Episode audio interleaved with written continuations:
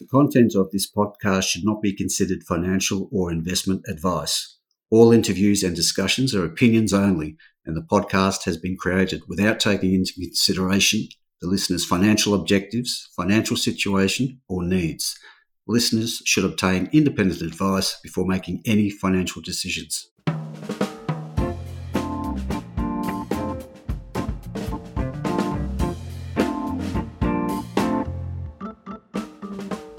G'day, this is Barry Fitzgerald, Garimpeiro columnist for Stockhead. Welcome to another edition of the Explorers Podcast.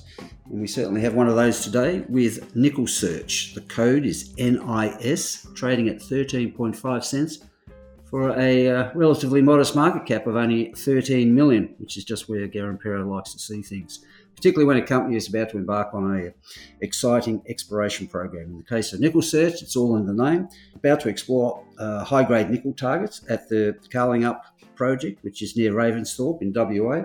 It's a known nickel belt. The company actually has a resource base of uh, 170,000 tonnes of uh, contained nickel already.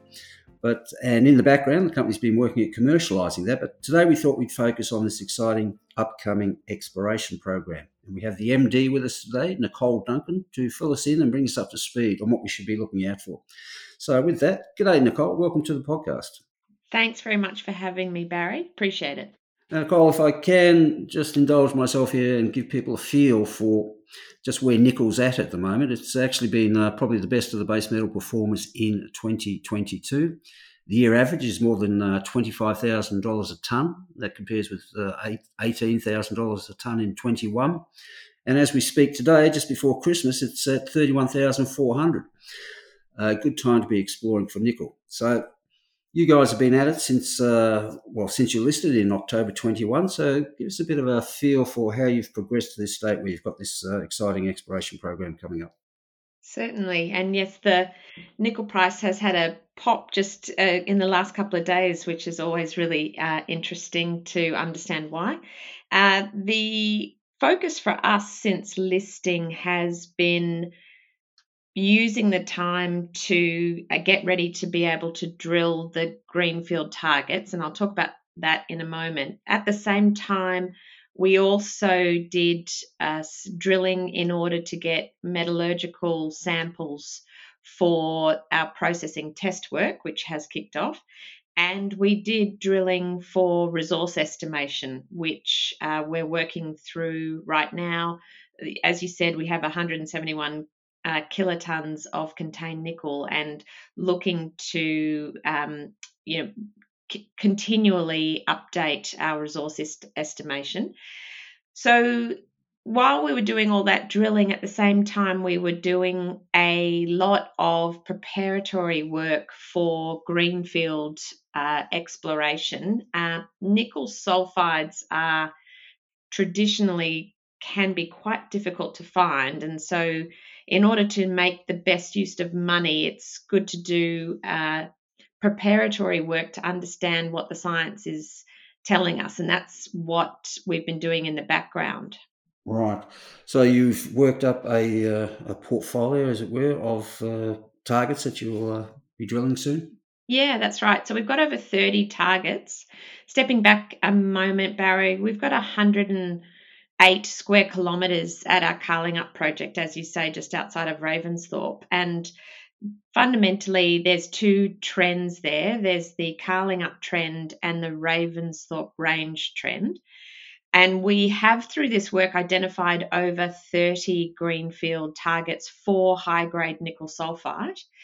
Of those 30 plus targets, 14 are priority one, so the highest priority for us and we're just about to move into the start of um, some further drilling. In terms of how we came up with those 30 targets, uh, we've done a whole bunch of work uh, over the year. So we've flown airborne EM across the entire tenement. Uh, we've also done ultrafine soil sampling. We've done, uh, we've revisited some magnetics that we've had done. We've done some new magnetics, we've done downhole EM. So there's a whole series of um, activities that we've done, and the, the what we're trying to do is to layer all the information on top of each other and identify the targets that tick the most boxes um, as indicators of nickel sulfide. Um, now, the reason we do that is because these pods of nickel sulfide, um, a good visual for understanding them is, you know, they can be um, the size of a, a large house, which is, you know, seems big on the surface, but when you're talking about something that's 200, 300, 500 meters below surface um, is relatively then discrete. Uh, and it gives almost, you know, very little indication at surface that it's there.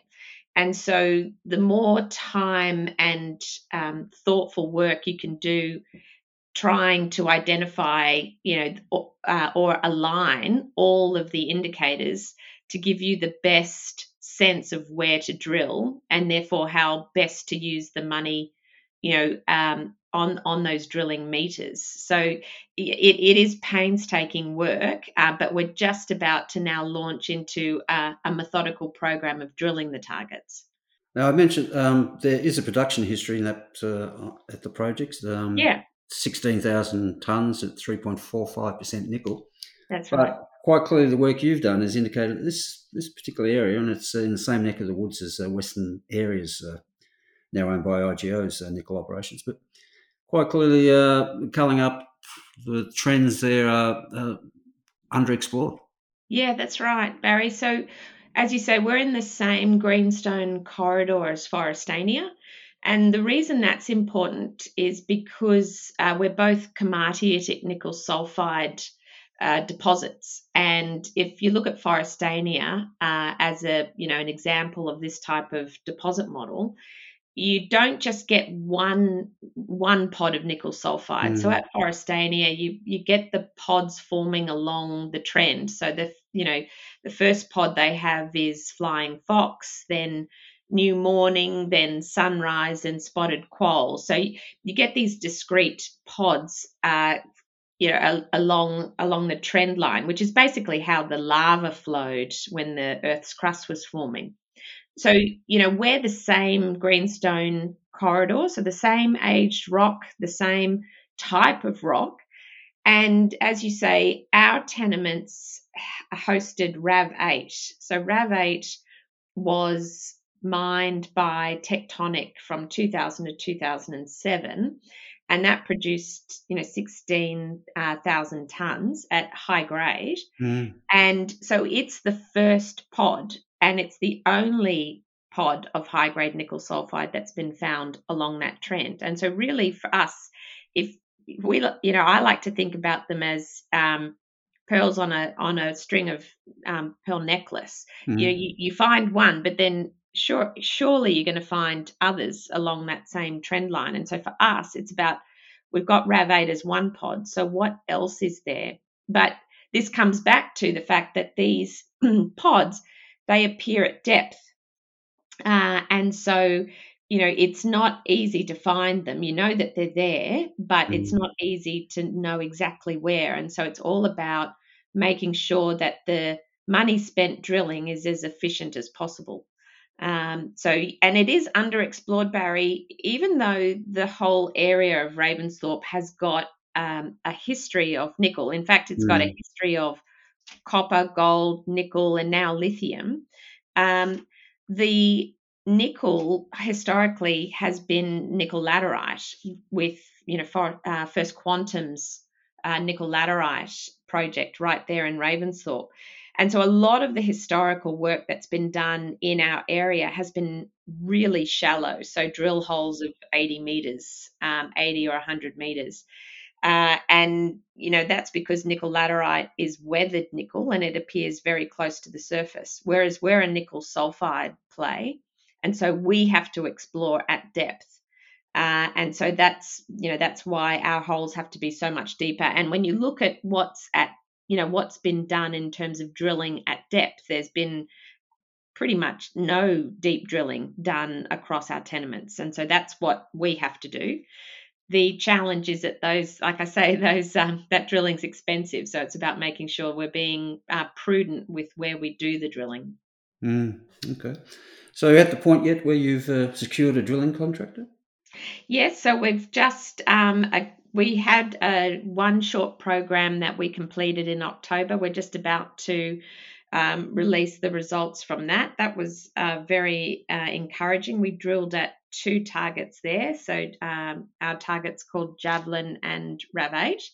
Um, and now we've secured a drilling contractor for this next upcoming program, and we'll be um, hitting more of our targets. So we'll um, likely go back to uh, Javelin, but we'll also go into the Sexton target um, and Rav8 again.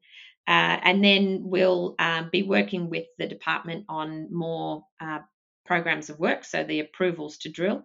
So we've got the drilling company secured, and you know we've got POWs in place that give us permission to drill. So it's just about managing the um, Christmas break coming up, um, and you know making sure that um, we're hitting the ground, you know, either before Christmas or very early in the new year to start that drilling. Right. Okay. Mm. And uh, just on the naming of these uh, targets, Sexton, Javelin, is there any rhyme or reason to them? yeah. So, so there's been, a, like I said, there's a heap of uh, work has been done in this area over the years. So companies like Outokumpu and WMC mm. and mm-hmm. Traka and Tectonic, you know, have been active exploring in the area. So what we have is a bunch of targets that have different names. Mm. Um, but we're trying to bring all that information together and align it. And so, along the Carlingup trend, we're giving them track and field names. I thought so. So, yeah. the newer targets like javelin and hurdle and sprint and relay Mm-hmm. Um, and then along the Ravensthorpe range, we thought we would name them after the beautiful uh, flowers, the wildflowers okay. of the Ravensthorpe area. So we've we've started to name our targets there.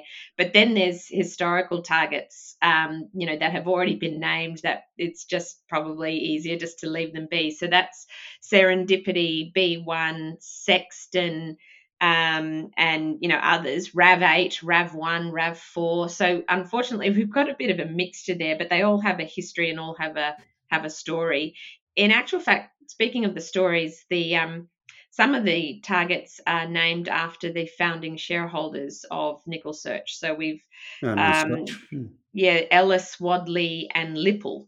And mm-hmm. so you know we we're ju- we're also you know very very conscious of our history and trying to recognize where we've come from in some of our target names as well. Mm. well history has shown us that uh, discoveries become their name if you know what i mean. Yeah. like yeah, very conscious of that know, could have well disappeared into the ether as an exploration project, but yep. um, you know, uh, Chalice yep. went on and found one of the best discoveries in decades. So. I know it's a great discovery they've got there. Mm. Keep the gift that keeps on giving. Yeah. So the actual, so you're doing the uh, drilling in sort of mm. campaigns. You're not. It won't be continual. So you'll be drilling a batch, reviewing the results, and then going back. Yeah.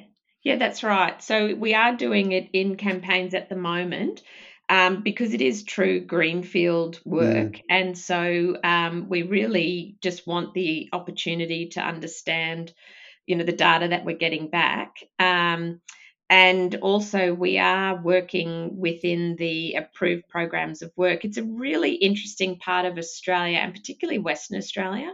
It's um, it you know, there's a lot of pastoral leases there, but there's mm. also freehold lease, a uh, freehold title down in Ravensthorpe. Yeah. So we're we're navigating uh, area that has crown land, pastoral land, road reserves, and freehold. Mm. And so, um, you know, working with all the departments to make sure that we've, uh, you know, done all of the pre-work in order for them to grant us the approvals. That does take some time. And I, I think as well that that is something that, um, you know, the, the department has been under resourced. So they've been struggling to keep up with the demand from all the explorers to get all the approvals out. I, I know that they've worked through some of that now. Um, but you know, it's just we've got to sort of manage what we've got approval to do, and you know, and also what we've got information that supports the work of. So um, the good thing is, is that you know we are getting the approvals. Mm-hmm. So it's not a question of if we're going to get the approval; it's just when we get the approval. Um, so you know that that with good planning is all very manageable. And of course. Um uh, drill programs, uh, campaigns, whatever, uh, could be changed dramatically if you hit 40 meters at uh, three or four percent nickel somewhere. Absolutely, we've got to be we've got to be ready for that. I would call that a champagne problem to have. um, but yeah, so what we've done is we've planned out a program uh, for what we've got coming up most immediately um, to you know hit as many of the targets as possible in the most sensible way, mm. and you know we'll look to release uh, the you know the the plans of the drilling and what we're intending to hit.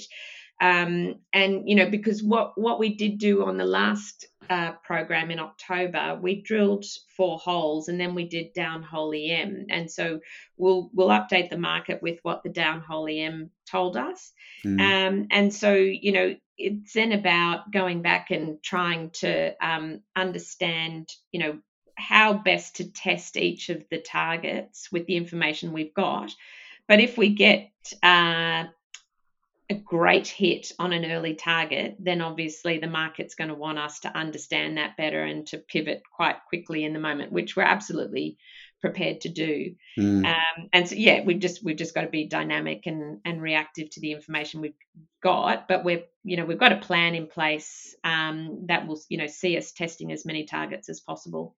And we're also uh, going to be working um, with a, a, drilling company that uh, we're going to be trialing in this next program. Uh, offering that they have called an enviropod, which uh, rather than digging sumps to hold the water and the material coming up from the drilling, they've got an above ground container basically that captures all of the all mm-hmm. of the water and materials coming out of the hole. Um, and then that means that we can dispose of that material, um, you know, and not put it back into the ground, but, you know, dispose of it in an approved uh, disposal area. So, you know, we're going to test that in terms of, you know, does that help us to manage our environmental footprint uh, better? Um, you know, because again, like I said, we're dealing with landholders and yeah. farmers, and it's in a very environmentally sensitive area. So we want to be quite careful and cautious about our um, about our footprint from exploration. Mm. I'm based in uh, Victoria, of course, and it's standard practice here. Um, mm, there you go. Well, Western Australia's still got you know below ground sumps um, that you can dig, but uh, yeah, and actually we're getting this EnviroPod back from the east coast to trial it. So yeah, okay, good stuff. Mm. Good to see. Mm. Um, I think uh, we should uh, give investors a bit of an update. You, you, I think you do have a resource estimation update coming from your extensional drilling of the, the known uh, deposits. Yes. When, when's that likely?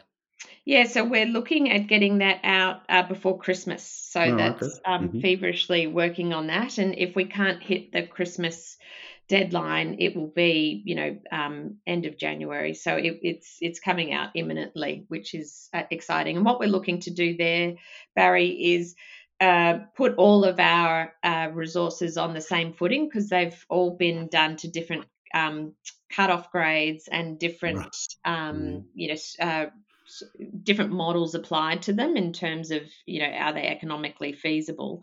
So we just want to get everything on the same footing, uh, and then, you know, as we move into, say, scoping study, uh, be able to then, you know, take the resource estimation forward as the scoping study develops. So um, we're just taking a bit of time to make sure that uh, you know we're always talking apples and apples uh, yeah. when we're comparing our resources. Good idea.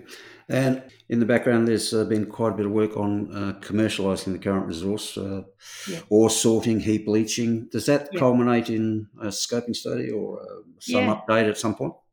Definitely. So uh, we've done ore sorting test work and We've done the preliminary work for uh, um, heap leaching, and we'll be kicking off. Well, we're doing the early work now on uh, column uh, heap leaching, so trials in the labs of that. Mm-hmm. And so that's about, that usually takes between, oh, roughly 12 to 18 months to complete. Um, we're hopeful of it of it being more towards the 12 months. Uh, so that's all underway, which is great. And then we're aiming to do a scoping study in the first half of next year, um, you know, supported by the resource estimation work. So and that will be that will be good because looking to understand, you know, the the economics of processing what is you know relatively low grade nickel, but processing it in a very low cost, low footprint type approach. Mm-hmm. Uh, so I think it'll be great to be able to get through the scoping study and be able to talk, you know, in real number terms with the mm-hmm. market. All right, there we go, folks. Um, as I suggested at the start, there's um, we've got this monster energy transition happening. The two metals that uh, people say uh, we need to be in are copper and nickel, and uh, here we've got NickelSearch doing that uh, just that in a big way in 2023. So good luck with it all, Nicole. Fascinating story, and we uh, wish you all the best. Thank you, Barry. Appreciate it. Cheers.